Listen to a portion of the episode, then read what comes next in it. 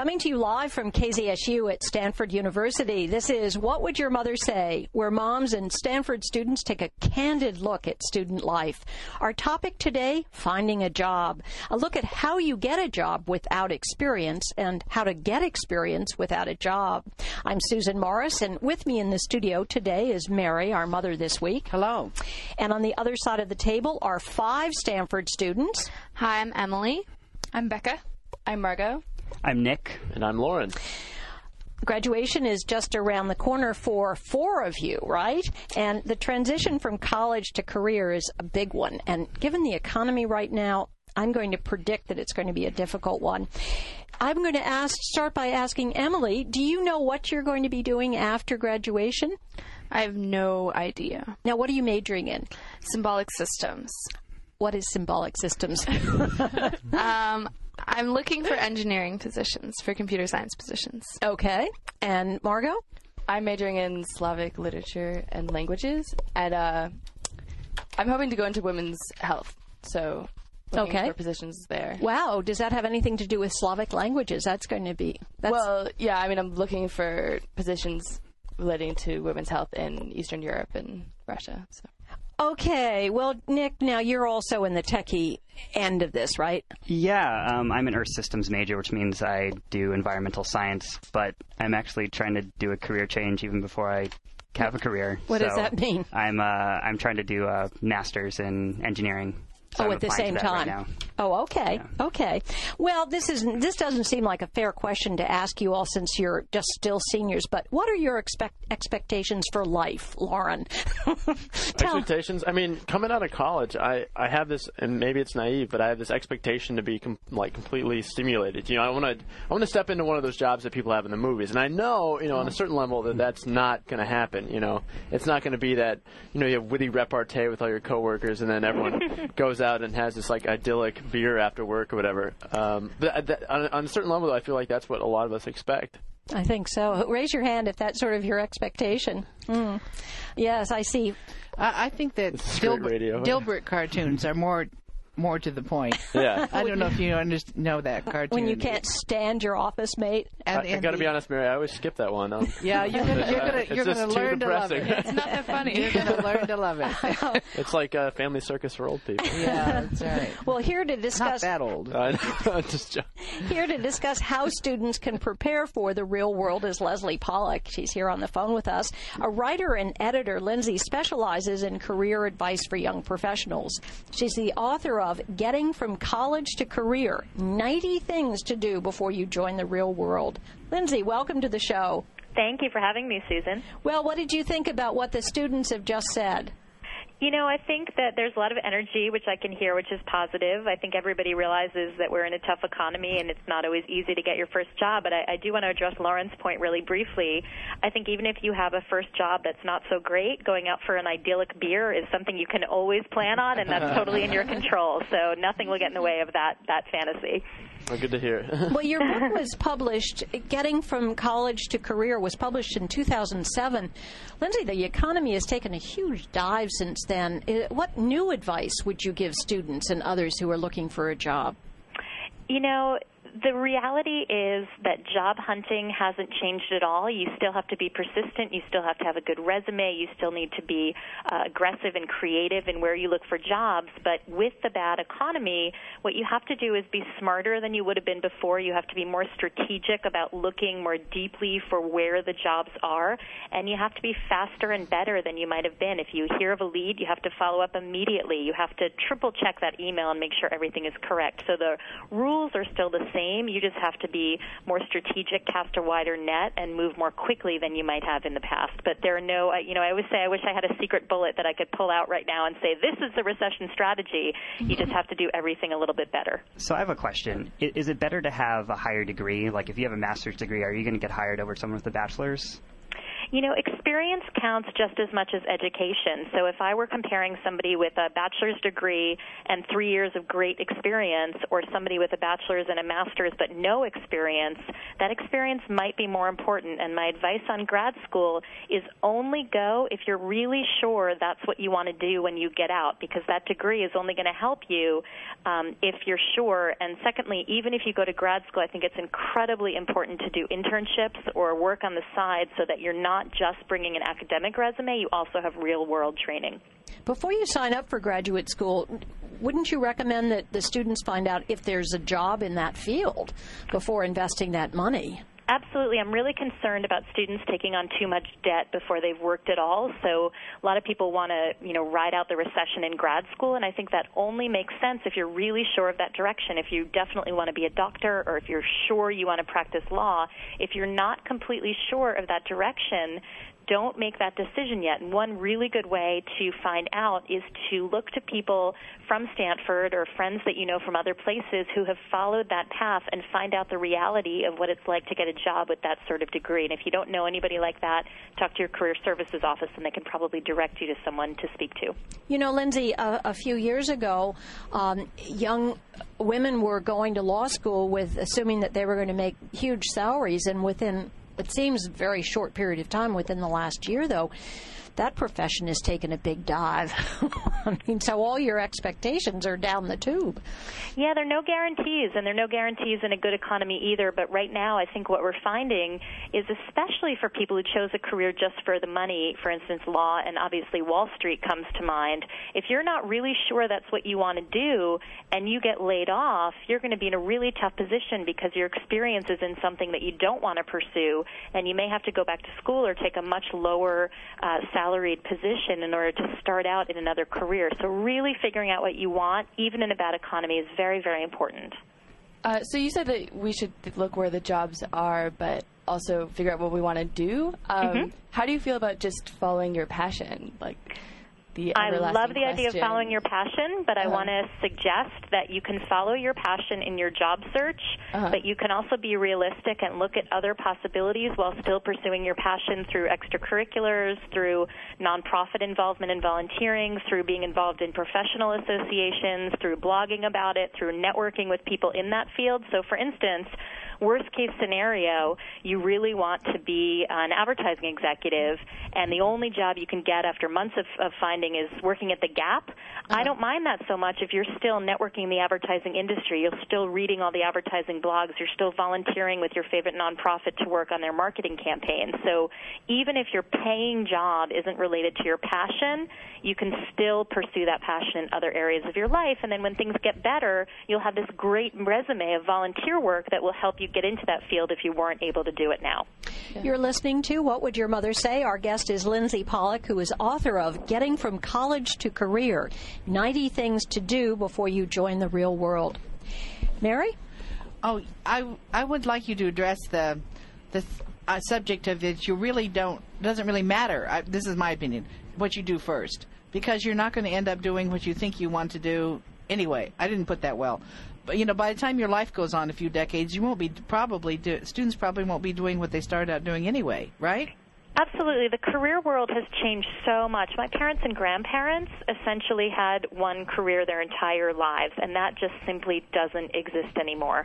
And it was funny when I interviewed people for the book, I would say, Tell me about your first job. And they always laughed and said, Oh, it's so funny where I started and where I am now. Yeah. So, what I like to say to students is think about a two year plan or even a one year plan if that makes you more comfortable. You are not starting a path for the rest of your life. You're just taking the first step, and then from that step, you'll reassess and go to the next one. But there are no guarantees. Even if you go to med school, even if you're a, a doctor or a lawyer, those can lead in many directions, and that's okay. So get rid of that stress that you're making a full time commitment for the rest of your life. I've been in a job for 15 years that I know I didn't know even existed when I graduated from college, let alone It's so you know- you know. common. yeah, that's why students have to really talk to as many people as possible because often, you know, I always I always tell people when I was five I wanted to be a toll collector because I understood what that person did. You know, so you've really got to expand your thinking and learn what else is out there because if you only apply for jobs that you've heard of, you're going to miss out on an enormous opportunity.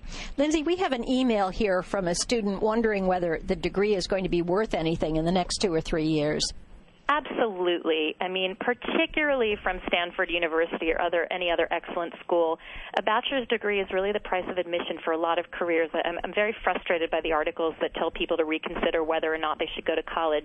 The education, the way you learn to think, the way you learn to communicate, the alumni networks are one of the best networks you're going to have in your life. And don't forget that you have career services.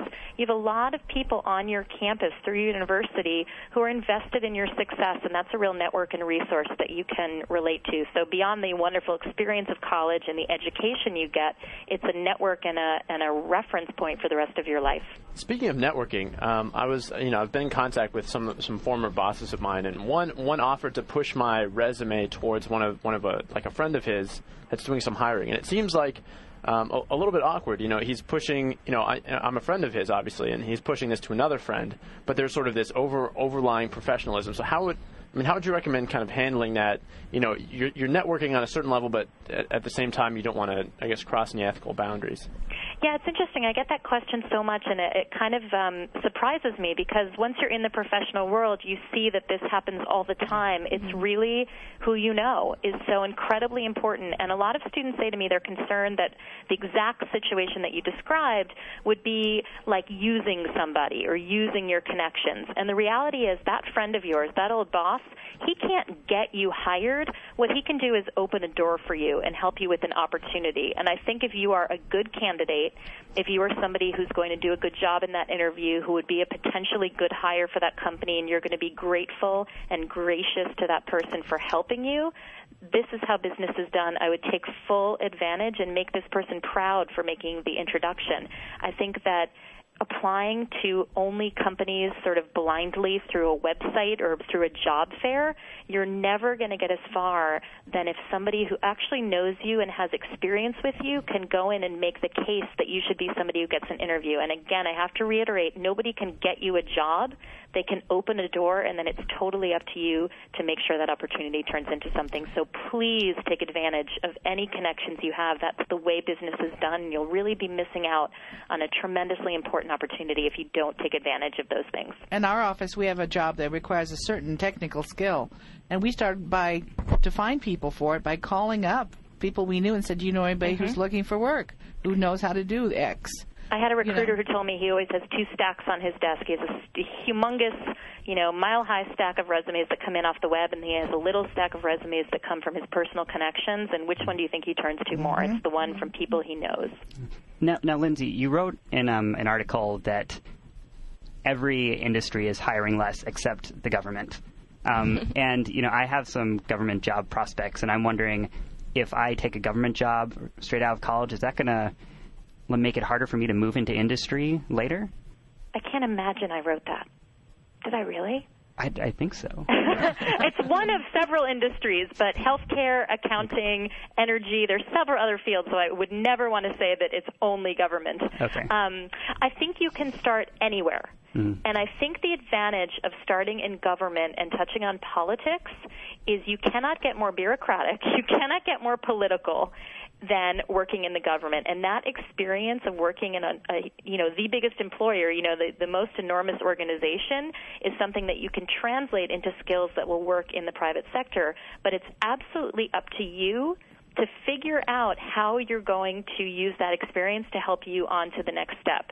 So, in, in, in, um, specifically, what accomplishments will you have made in government that you think would be interesting and uh, valuable to people in the private sector? Mm-hmm. Make sure you continue to network with people outside of the government so that you don't seem like somebody who's just totally focused on his government job.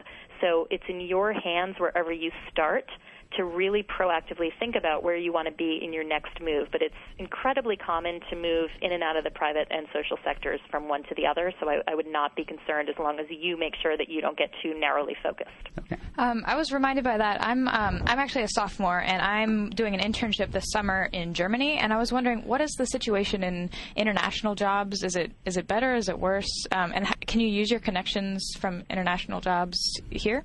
Absolutely. You can use any connections anywhere. And I think um, we're touching here and now on social networking and using the web for this. You know, I think having uh, LinkedIn.com, which is sort of the professional version of Facebook, using Facebook, maybe blogging about your experience in Germany professionally, one of the best ways to have these international connections work for you is to make sure that you, um, in, sort of import those connections between the United States and wherever you are. When it comes to the economy, it's, it's very, very difficult everywhere. I actually do a lot of work with Australia and they're hiring. And the major challenge that you might face is why would they hire someone from another country who's planning to leave rather than somebody who's local and is committed to being in that country and staying in that job? So if you're interested, let's say you decide to live in Germany for several years, you're going to have to explain why you would be a better candidate than somebody local, how committed you are, how much you love the culture, and how your perspective as an American makes you more valuable than somebody there. You also want to look into the visa issues of whether you can work in another country. Mm-hmm. A, a, lot of uh, foreign students in the United States are having a lot of problems right now because we're not giving as many visas to foreign workers to work here.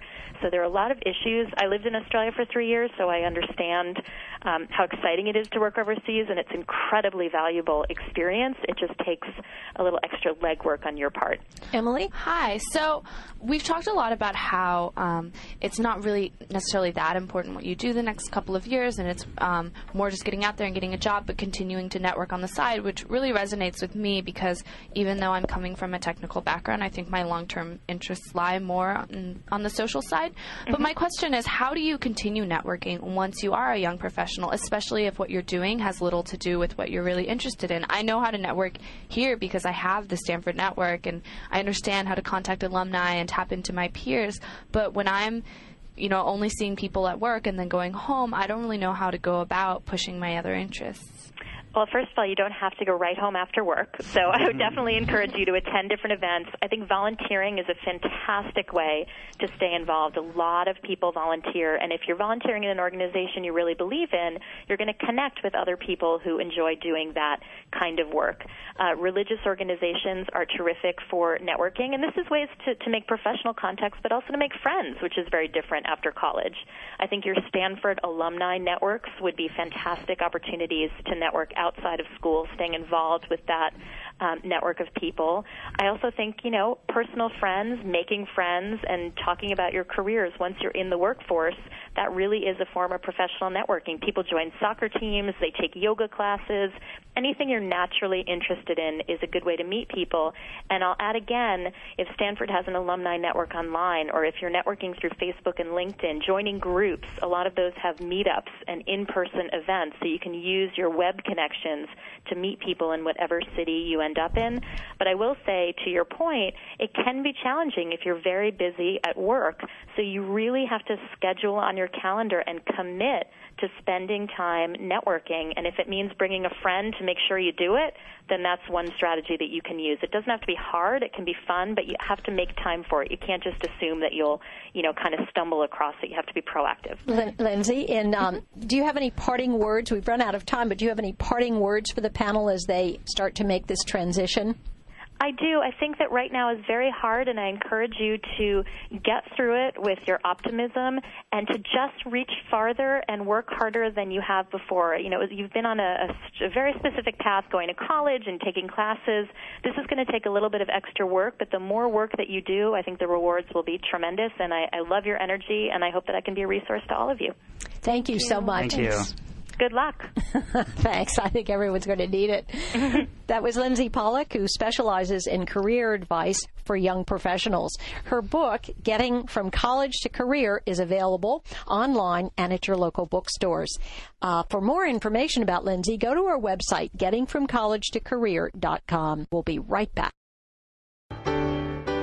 If you're just joining us, our topic is finding a job. I'm Susan Morris, and with me in the studio is our mother, Mary. Hello. And five Stanford students. Hi, I'm Emily. I'm Becca. I'm Margot. I'm Nick. And I'm Lauren lot of kids today. Oh, sorry, a lot of students today. Well, during the last segment, our guest was Lindsey Pollak, author of Getting from College to Career 90 Things to Do Before You Join the Real World. Panel, I'm interested in hearing your reactions to Lindsey's suggestions and her approach to finding a job. Did it, did it seem practical and applicable to you? Who wants to go first? I think it was reassuring what she had to say because I think I'm very much in a position where my uh, what's going to what my best odds of getting a job I think coming out are technical, but they're not really my long term interests, and that was something I've been struggling with a lot this year. So I was happy to hear her make suggestions about how to just get a job, go for it, and then, you know, I have a long life ahead of me. I can figure it out after that. You know, my daughter had no intention of going into computer science, but she's a gifted math person. And um, that's where she could get a job after she graduated. And so that's what she does, but, but in social networking. So she's making, you know, doing computer science, but in an area that's more compatible with her. Anyone else have any reaction to uh, what she said? Now, Lauren, you're interested in maybe getting into government work or politics. Right, and I think uh, my primary fear, and obviously I think uh, the, the advice that she offers was very good, but my primary fear is that you know no matter what you do, no matter how many you know people you hustle to get a job, like the, the ultimate fear is that it's that you know they're going to say you know I like you, you're you're the right kind of you're the right kind of person, but there's just nothing, Yeah. and that that like there is nothing, dead end brick wall is is is the ultimate fear, and and no matter how good you are about pushing this here and pushing that there, I mean if you run into that brick wall, it seems like you're just going to get splattered. Yeah, well, what happens though in in in the world is that, that when a job opens up, people say, "Now, who was that guy that we could have hired if we'd had an opening that we really liked?" And people will dig, you, you know. My boss, the head of, uh, you know, have a big department at Stanford, was turned down at Stanford twice before she even got a job here, let alone the position she has now. And they they called her back when somebody else quit. She was second or third choice, you know. And then they, of course, when they got her in, they found out how wonderful she was, and she got promoted quickly. One of the things that uh, counselors advise is during an, uh, let's say you don't get a job, that you contact them and say, how could I have been a stronger candidate? So you learn something from the fact that you, so you're moving forward always. I, I think from what I'm reading is that it may take a long time before you find a job that you really like. And you've got- Also, I think it's sort of like uh, actors. You know, the, it, it- don't take it personally. You know, they're really looking for a six foot tall, you know, African American person to play this role, and you don't happen to be that person. Well, they may not hire you for this job because they want someone who has this particular talent that you just simply don't have. But so you're not the right fit. They're not going to cast you in that role. But that, that's not your. That's not because you're bad or because you're, you know, inadequate in some way or they don't like you. It's just that you don't quite fit.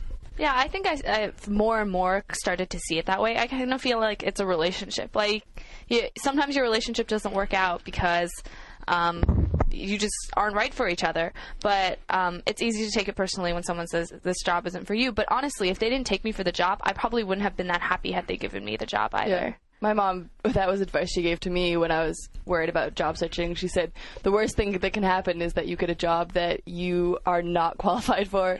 She talked about she got a job as a secretary just because she has an English accent. so they wanted her to pick up the phone. And um, so the first day she gets there, she can't do anything. And she's sending out e- or she was sending out letters, spelling words wrong everywhere. So she's reassured me that if I don't get the job, I probably want a different one anyway. What about Mary? Do you think it's important that when you walk in or you spend an internship at some place that you you have a good feeling, or is that uh, you know you sort of connect right away? Or uh, I think in this job economy, maybe people are going to say it doesn't matter if I don't really connect up with these people. I've got to get a job. But That's right. That's right. I mean, the reality of the situation is, it, it, but like Lauren said earlier, you're not going to walk into a place and everyone go hi and be really happy to see you and stop working and chat with you and all this stuff and you bring you into their witty repartee. You know, it's not that's not the experience you're going to have, and so you can't really.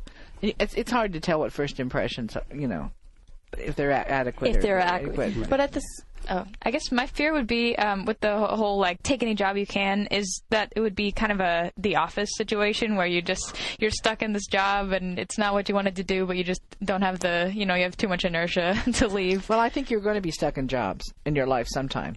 I mean, if you have responsibilities and if you have families to support, there Right. might be a period of your life where you really are stuck someplace in a way. Uh, but that doesn't mean you have to be stuck until you're 65 years old in that job, and Well, it I think- probably won't exist that long I- anyway. yeah, I think I think to our generation, that's one of the most terrifying things that we can think of. I, I mean, I know there's personally, I mean, always like, personal gratification. I always do what I want. yeah, like, Yeah. but you know, this is Silicon Valley. You can sort of do what you want. Like, I don't know, I've been taking a lot of these kind of entrepreneurial classes lately, and there's funding all over the place. If you've got an idea, you can make a living doing it, maybe. You know, Maybe, yeah. That's it. It depends on what your and when you're are. young, you know, this is the time to fail. if if you only if you just want to eat ramen and you know, hang out, you know, you don't have have to earn a lot of money and you can move a lot and so on. But hmm. The- later on, that won't be possible. The, the thing that I'm hearing that I just don't think is realistic that this job has got to fulfill you in a lot of different ways. Jobs don't do that. For the most part, jobs pay your bills.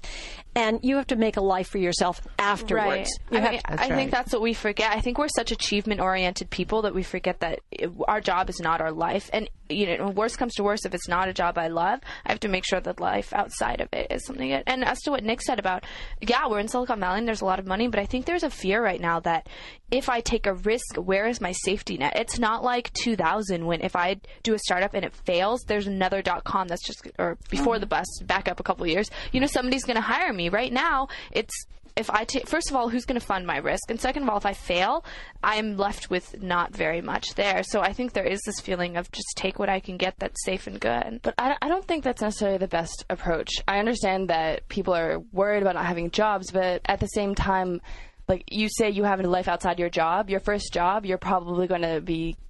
Most of your life is going to be your job. Most of your time is going to be committed to that.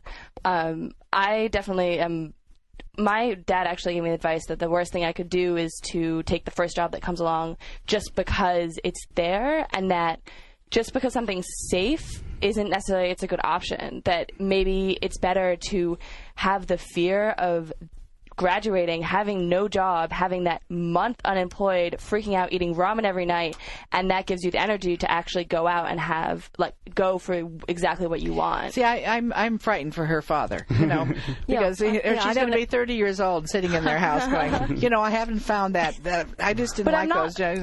I'm not looking for the perfect job, but I just don't think if you know if I find a job, you know, I you know telemarketing or if I find if I find a job working in an office that has nothing to do with any of my interests, then how is it that my next job, how am I I'm still not going to have the experience to relate to what I really want to do. But you can job hunt while you have Absolutely. a job. Absolutely. That's the thing. Like I can be employed and have an income while continuing and deciding to leave in two months. And I don't disagree with you that you should take something you're interested in. I would love to have something I'm interested in. But that one month, like what happens if it's two or three months after you graduate? What happens if it's six or eight months after and you you turn down a job offer. I mean, And at a certain point, you have to say, "I just need to get a job," and not everyone has. Everyone has varying degrees of safety nets that they can fall back on. Right. I mean, so maybe you could do something. I know some friends who have worked in restaurants while they've interned somewhere that they actually want to go to. I guess I'm just saying that you shouldn't pick a job just because it's something that feels safe.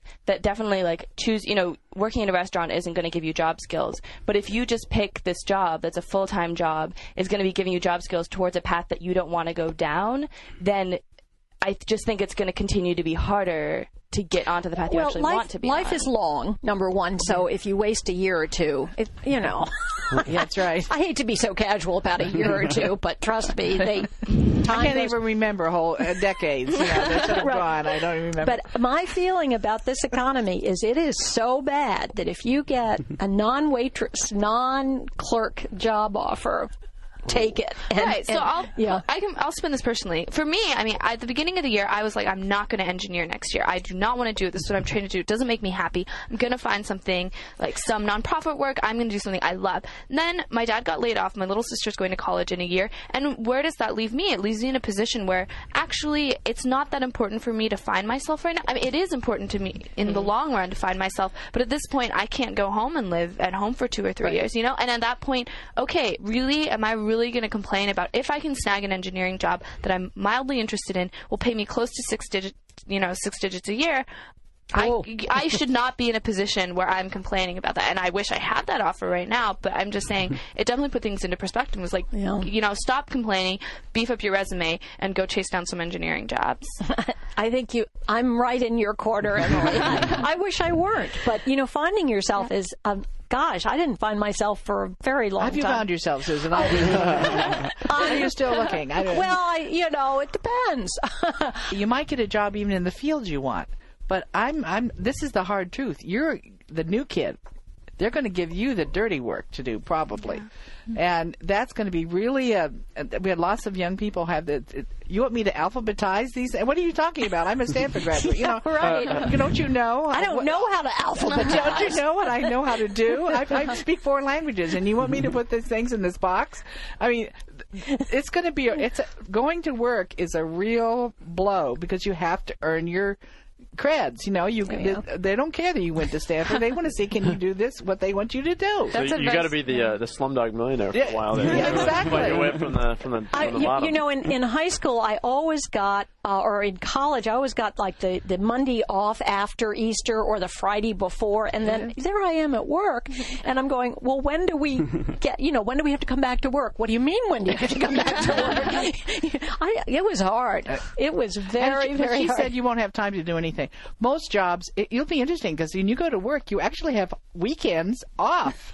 I mean, as opposed to being a student, you and you really. Uh, lots of people say they have more time on their hands. And they you're go home not at night. all nighters. Yeah, that's right. You go home and you actually have a lot of time that you didn't really realize you were spending uh, being a student. Yeah. Be Oh. open to you. Plus, it's and so you nice bring making home money. some money.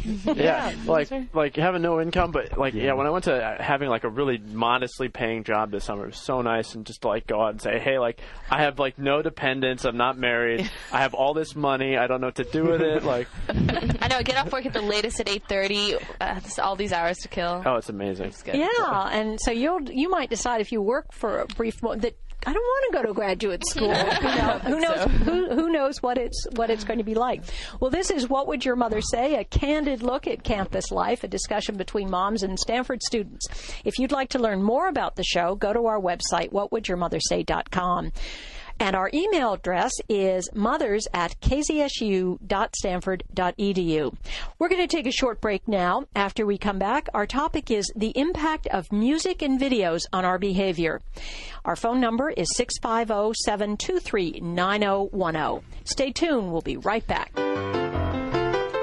Coming to you live from KZSU at Stanford University. This is What Would Your Mother Say? where moms and Stanford students take a candid look at student life. Our topic, videos and music, their impact on our behavior. Well, a recent study from the University of Pittsburgh says that teenagers listen, who regularly listen to music with explicit and aggressive sexual phrases are twice as likely to be having sex. The songs that fall into this category describe sex as a physical rather than loving act. Now, the researchers are quick to point out that just because the kids are watching this and listening to this music doesn't mean that they are having more sex, but there are, you know, there's more evidence that that, that is in fact the case, that it's influencing the fact that they're turning on or they're being influenced by this. So, how much of I'm going to ask the students first. I'm going to ask Mary over here. Mary, I love Mary's expression. Mary thinks that this is not her element here. But how much of an impact do you think movies and videos and music have had on your conception of sex? Well, I I think the important thing to distinguish between is is that we're saying violence in movies, so violent sex, right? Explicit sex lyrics. I think there's a difference between a sex scene in a movie and a rape scene, or even like my problem is definitely the violent part. I don't think there's anything wrong with having you know songs talk about sex i don't think there's anything wrong with showing sex in movies um, and what bothers me is definitely the combination of violence violent language or violent acts with sexual um, Well, that's interesting. I mean, I, I mean, I don't know that anyone at the table would agree with. I mean, would I I think everyone would agree with you that sex and and violence are you know ooky, but there's just a lot of explicit sex on in some of this, and I think it. I don't know. I'm being uh, prudish, but I think after a while it can kind of dehumanize the experience. Emily. So I have a couple thoughts on this. One, I went to uh, Jackson Katz came to Stanford to speak Mm-hmm. uh, last week, two weeks ago, and he talked a lot about men and masculinity Yeah, and who is the he? media. He's a feminist, a, a white male feminist speaker, motivator, presenter, writer, um, and it was very interesting. And um, but he made the point that the important thing about media is not that kids can't distinguish it from real life. It's that seeing these images and hearing these things desensitizes you to uh, the shocking things that they're showing. On the other hand, though, um, uh, I mean, I was a teenager not that long ago. Um, for me, I think what's most important is the messages that you're getting from your parents. I think that from for me, you can't stop that media from happening, or you can, but it's a different process. But what you can affect in your vicinity is what you're communicating to kids. So even if they see it on TV, to understand that that's not real life and that's not how you really act, and that sex is more than just yeah. Well, Emily, as you say that, though, I think you're assuming that teenagers are all in communication with their parents. Um, you know, some parents are not engaged enough to bother to be a role model, and others, uh, other parents can't get their kids to listen to them. So, right, I don't know what the answer is to that is, but I do know that among my peers, the ones who acted out the most when we were younger, like now that we are older, can trace that back to my so my a good friend of mine lost her virginity when she was 14 years old and na- at the time i mean we kind of knew it was weird but no one really knew what to say about it and now she can directly say i mean it was her mom always told her she was overweight and that she wasn't pretty and she wasn't good enough and she spent a long time being insecure and i think that hugely fed into that more so than watching mtv Oh, that's interesting. The Lauren, thing- do one- you agree with that? Well, I don't know. I think I, I disagree with the, the study you cited at the beginning. I don't know if you can correlate those things. It's kind of like a chicken and the egg problem. Yes, you know, I agree. Are are these kids, you know, acting out because they're listening to the music, or are they having these things in their life and saying, "Oh, this music expresses how I feel. Yes, Maybe I- I'll listen yeah. to it." Mm-hmm. You know, and I mean, it's. Uh, I mean, I guess, I guess it does come down to a certain point of how how you would envision the, the normative world. You know, how you think other people are doing things, and a lot of times, especially when people are isolated, they they don't really have conversations with people like, "How is your sex life? What's normal?" And so they, I mean, they can go to these these movies and and, and either see their own reflection or their own experience reflected back at them, or uh, or kind of have this new idea of, of what what they should be doing. Well, do you think that um, what you see in movies and music have had an impact on your conception of love? You know, in movies, there's this, oh, you know, the ideal story. You meet your Prince Charming, and then you have a little, dis- you break up, you know, briefly, and then you get back together again. You live happily ever after. I mean, this is love, right? Uh, Hollywood You know, style. th- this is the problem I'm having being an old lady now because when I go to movies where there's romance, I'm sitting there shouting at the screen, "Don't go for that guy. He hasn't even got a job." You know, and the other people are all carried away. You know, and I say, "Look at this guy. He's you know he lives near his mother. You got to get somebody else." You know, I, I can't I can't suspend my disbelief for this romance. Now, why are just, you, know, like? I- why are you like that, though? I mean, the- and it does suck you up. You say, "Oh, isn't that sweet? Oh, if only that were." mary doesn't say that. I don't that say that. Well, now, do you all say that though? Do you say, "Oh boy, I want my husband to look like you know whomever, Hugh Jackson"? uh, any? I think that uh, despite being able to appreciate romantic comedies, I think when you start having your own romantic relationships, you quickly realize that they're two very separate things. And I think you're very quickly disillusioned. Um, and it would be very hard and very painful to try and superimpose the movie image upon your own life, I think. Oh, has anyone ever had that happen inadvertently though? I mean, when you're the first blush of love, you. I mean, the guy's pretty perfect. Right, guess. right. The girl's pretty perfect. Come on. I think you, you always know when you're settling, even if you're not admitting it to yourself at the time. if you're doing it just because. Well, sometimes sometimes when you're overachieving, you're like, yeah, all right, like just like the movies. Right? no, but then uh, like I think yeah, I mean this is like this isn't just romantic comedy, so It's like Uh, it seems like most American movies have this central like love plot, you know, that that follows the same very kind of predictable trajectory where you know there's this this concept of true love and and it you know works out in the end and everyone's happy and yeah i think i think emily's right that that you know people you know it, it's like this thing that's accepted in movies but in real life You know that of- that old show now. It's a very old show, Sex and the City. Mm-hmm. I, I really had trouble watching that show. I, all four of those women are completely whacked out, you know. And I, I they, they they're because they're in that premise of that show is that they're trying to find the perfect person, right? Mm-hmm. And they years and years go by, and they're still and they don't. operate- and they don't. No, you know, no, correct me that might be a more realistic, not In a super way. realistic. Yeah, don't get me right. wrong, but might, might be more realistic Yeah. than your uh, than your Casablanca in this age. Right, I in know. Seinfeld, you know, they're every time they any of the characters. Yeah, characters. but I, I think is great because it's uh, it's just super realistic. Right, you know, every you find you- these weird things that are wrong with everybody. and- Exactly. You don't like it, she's perfect, but your nose is too long or something, you know, and then they, they fall apart. They can't handle it, you know. Yeah, but I think that's how a lot of times it really goes with people. And I think we're all shallow and unromantic, and, and like they just expose that, you know. I don't know. I used to walk out of movies just totally enraptured by this possibility of this great love and being swept off my feet. What and recent that's movie? why, that's why people feel that go though. It's a it's escapism, you know. Right. You It's don't have central- to work hard on a movie relationship. all right, all right. So, in other words, all right, what do you think about um, the availability or easy access to pornography? How do you feel that that is impacting the way men are viewing women these days? Are you, are you assuming that back in the day when we were young, men did not have pornography? Well, I Mary, this your basic Mary I think assumption here? pornography has been around what since the beginning of man, but it's so accessible now. You turn on your computer. Mm-hmm. You used to have to go down to the local store to buy. we got more exercise, but other than that, it's about the same thing.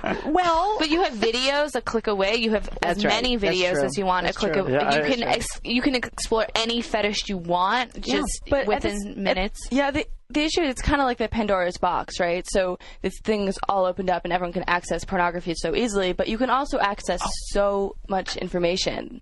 I think I saw I saw a statistic recently. It said something like seventy percent of the internet is dedicated to uh, to pornography. I mean, it's a huge industry. It's I, unbelievable. It's funny. I posed this hypothetical to my friend yesterday. If you saw your nine-year-old kid watching porn, what would you guys do oh, I'm say? watching. I, I, or like looking it up on the internet. I thought it was. An, at what age would it not? Would you not be bothered by it? I think you always need a conversation with them. But No age. I, I don't know. As a mother, I can say any age. But listen, we sent out our roving reporter today to find out about porn on Stanford's campus, Oh, and he was able to find some. and we have this. Hi, I'm a junior at Stanford. So this happened a couple years ago. I was at a party with some friends, and somehow I ended up in a room with uh, some guys that I didn't really know. And so we all just started talking when all of a sudden, one of the guys, he tells us that he had something to show us online.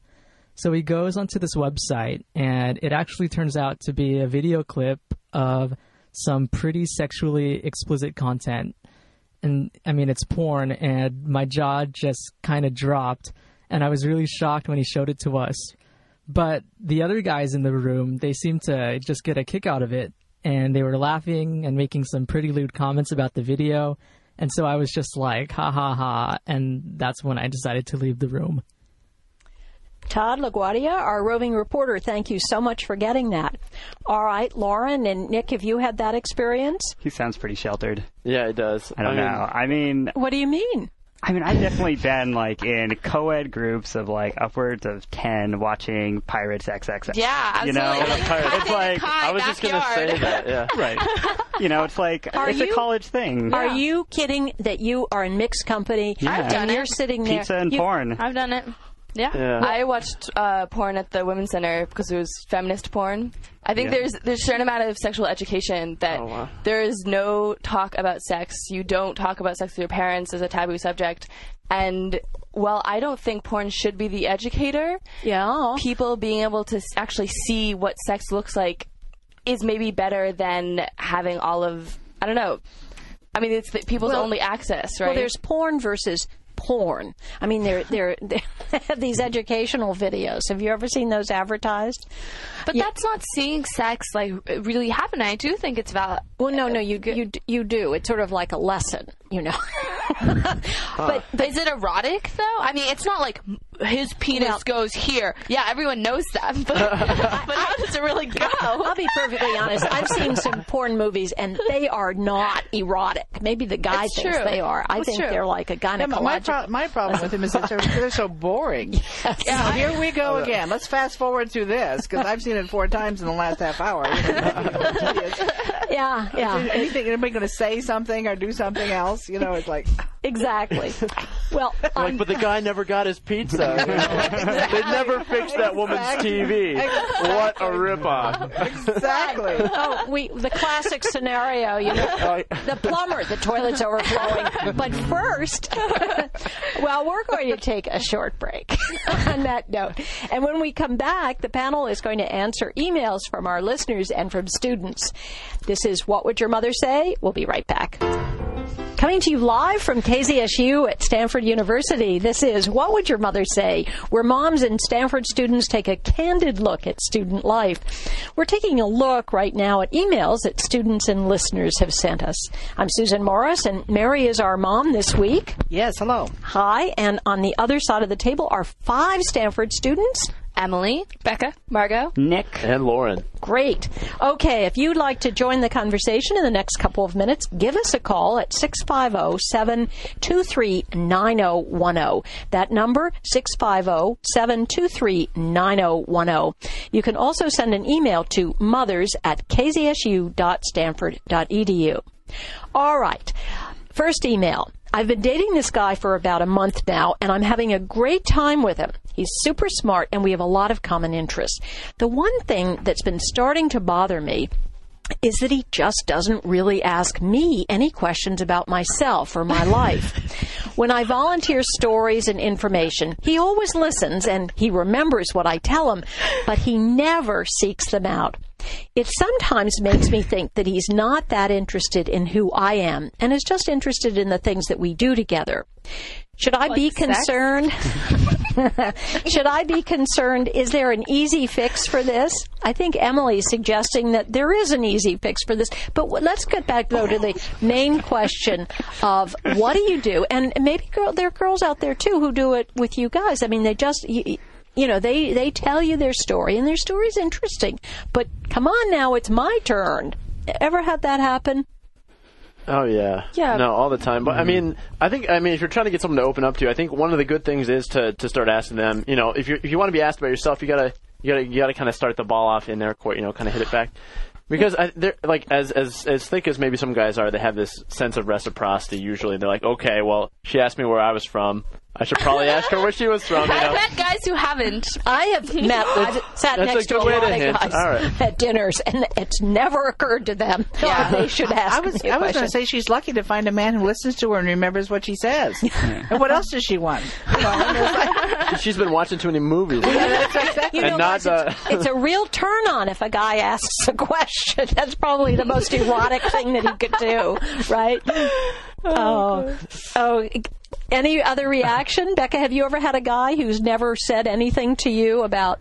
Now, Um, what he knows your name, but he doesn't. he doesn't say where do you live or what's your major. Uh, hard to know. I mean, I feel like when you're meeting people, they're they're making an effort to kind of be charming and, and you know seem interested. So I don't. I I've never gotten past that point with someone who was really not interested. You know. I mean, Well, it's a not- flirty thing to do. You know, you don't ask someone, "Oh, what's your major? Where are you from?" Right when you meet them. But if this is like the girl's boyfriend, then Yeah, she needs to just like you know interested. What does she say? Crack the whip. Maybe he's just not a curious person. Well, yeah. I, guess you have to decide if you want to hang out with someone who's not curious. Then I I don't He's know. not curious about you. I mean, about people. Well, he you might be gotta- very curious about automobile engines or you know how moss Maybe they're algae just grows having or fun. something. Maybe dating for a month is very vague. Maybe they are just having. Maybe it is just the activities that he likes, and he doesn't think really they're- like her that much as a person. Well, you I gotta, think there might be something else involved with it. Well, we're going to go to Eric on the line. Hi, Eric. Are you there? Yeah, I am. Hi. What's your question? Oh, I just had a comment about the question. Okay. So uh, I have to agree. I think half the battle is somebody who listens and actually remembers what you said. So that's that's certainly a good start. You you mean you don't think that this young woman should expect more than that? That he Well, I know, like, I think there are plenty of cases where people are forgetful if you've had a long day or it just doesn't occur to you, like the question's been asked, and if you get into the middle of hearing the story or you just told a story, it's it's easy enough, I think, for people to forget to ask questions. I mean, certainly it's odd if he never ever asks any questions, but but I think you know it may be one of those things to watch watch what the guy's like with other people. Mm-hmm. Like if she sees him asking a bunch of questions of somebody else, Mm-hmm. that's that would be kind of more of like a clue. Is this just his personality, where it just doesn't occur to him to ask questions, and it's something he might need to work on, or you know, it's just part of who he is, or if he's really disinterested because, gosh, every time we're hanging out with other people that are new, he's got all kinds of questions, or or maybe he just doesn't have a you know, it depends on his interest set. If if a lot of her experiences are not really you know similar to his, his experiences and he might not have questions because it's not like a familiar subject to him. So Okay. Well, Eric. That's a good point. I like it. Yeah. okay. Well, thank you. We'll make some comments about it off the air. Thanks for calling. Okay, guys, I would say that I, I, I, the guy never asks any questions, though. I mean, if he's, I don't know. And who wants to go out with someone who's not curious about you? I mean, I think that there's something that a lot of, not to be sexist, but a lot of women do is overanalyze the situation. I agree. And it seems like she's focusing so much on who asked who what questions and did he ask me a question? Is he, is he interested? Like, she should just feel if she feels like he's interested in her if they have fun together if she likes spending time with him what's the problem maybe you should stop worrying so much and just let yourself go and let yourself have fun And if it's a deal breaker, then break the deal. Right. If you're not enjoying the relationship, then Then, then you kick it off. I have, Yeah. a, I have a friend who has a husband who's an extremely quiet man. You know, he hardly, but he's a very pleasant man. They've had a happy life together. you know, he we sit around eight people. He hardly says anything, but he's interested in the conversation. He'll nod and listen. He doesn't jump in with lots of "What do you mean by that?" and tell me about that. That's just not gonna who he is. You know. One thing this this woman could do maybe to uh, to incentivize him knowing something. I've had I've had girls do this where they're like, okay, but do you know like you know so like what's my middle name? And if you don't know, they get really angry. You're like, what color are my eyes? And you're like, uh, and they're like they're so pissed. And so he thinks like, oh man, I don't want her to get angry, so I better start learning stuff about it. like I, I hate to say that's I think that's how a lot of guys learn stuff. like ask her her eye color. Yeah, like you know they'll start paying more attention. They get more into it. They're like, oh, I gotta avoid the the hissy fit. That's a very oh. that's a prime motivator. I'm serious. Oh, I can imagine it would be. Well, here's another email. I've been dating a guy at another school for about two months now. I think we're super compatible and things are really great, but we're not Facebook friends. I've, I've, thought, I've thought about friending him, but wonder if perhaps he hasn't done so for a reason, like he doesn't want me to see his pictures or mm-hmm. something. I don't want to ask him about it because I think it will put him on the spot. she's What do you? never seen him. No, no, she's seen him, but they're not. but not um, on the internet. But not on the internet. Not on the tube. So, what do you all recommend? Do you think this is another case of a woman hyperventilating over something that's not that important? Well, or- she hasn't friended him either. I mean, neither of Yeah. them. Yeah, have. what the Make a joke about it. Maybe he's got a life. well, listen. I my question is: after you've made friends with someone, how do you unfriend them? I mean, is it easy to do? My, my, Yeah. my question is, how is Drop friend like a it's hot. verb? I don't understand. I'm Oh, gonna friend you. I'm, Oh, I tried to get some of my friends to sign up because I don't have that many friends, and they're going, "What are you doing this someone asked for?" me to Twitter them. I said, "Look, you know, I screen my calls from now on." What about the, the, the older generations found out about Twitter and it's Yeah, been like a Twitter me. Yeah, Uh, we don't understand it. Okay, last last email. My daughter has told a friend of hers, uh, has told me that a friend of hers has met this guy at a bar. They had a great time and they made out. Afterwards, no calls, no emails. The next time the girl went to the bar, the same guy happened to be there and they made out again. now it happens every time they're at the bar at the same time.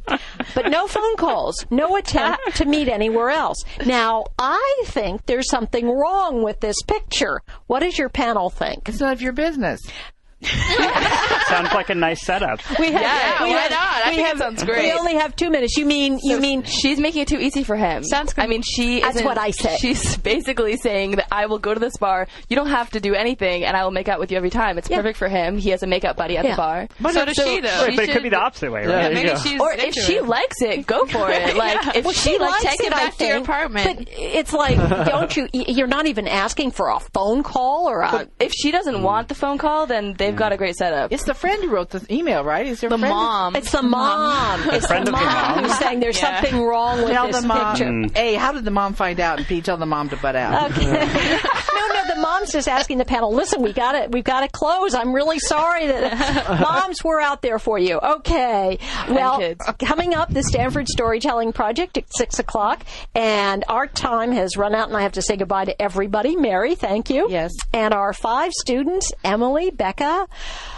Margot. Margot, a new member to our panel, and Lauren. And, And thank- Nick. And Nick. Greg, I'm Oh, my hiding gosh. over here. Uh-oh. A thank you to our listeners for your emails. Keep them coming. Our address is mothers at kzsu.stanford.edu. For the record, the opinions you hear on What Would Your Mother Say don't represent those of KZSU or Stanford University. A thank you to our associate producer, Sarah Buer, our roving reporter, Todd LaGuardia, and our engineer, Jack Wong. A special thank you to our underwriter, Schmidt. That's it for tonight. You've been listening to What Would Your Mother Say? Thanks for joining us. See you next week, same time, same station. I'm Susan Morris. And remember, call your mom.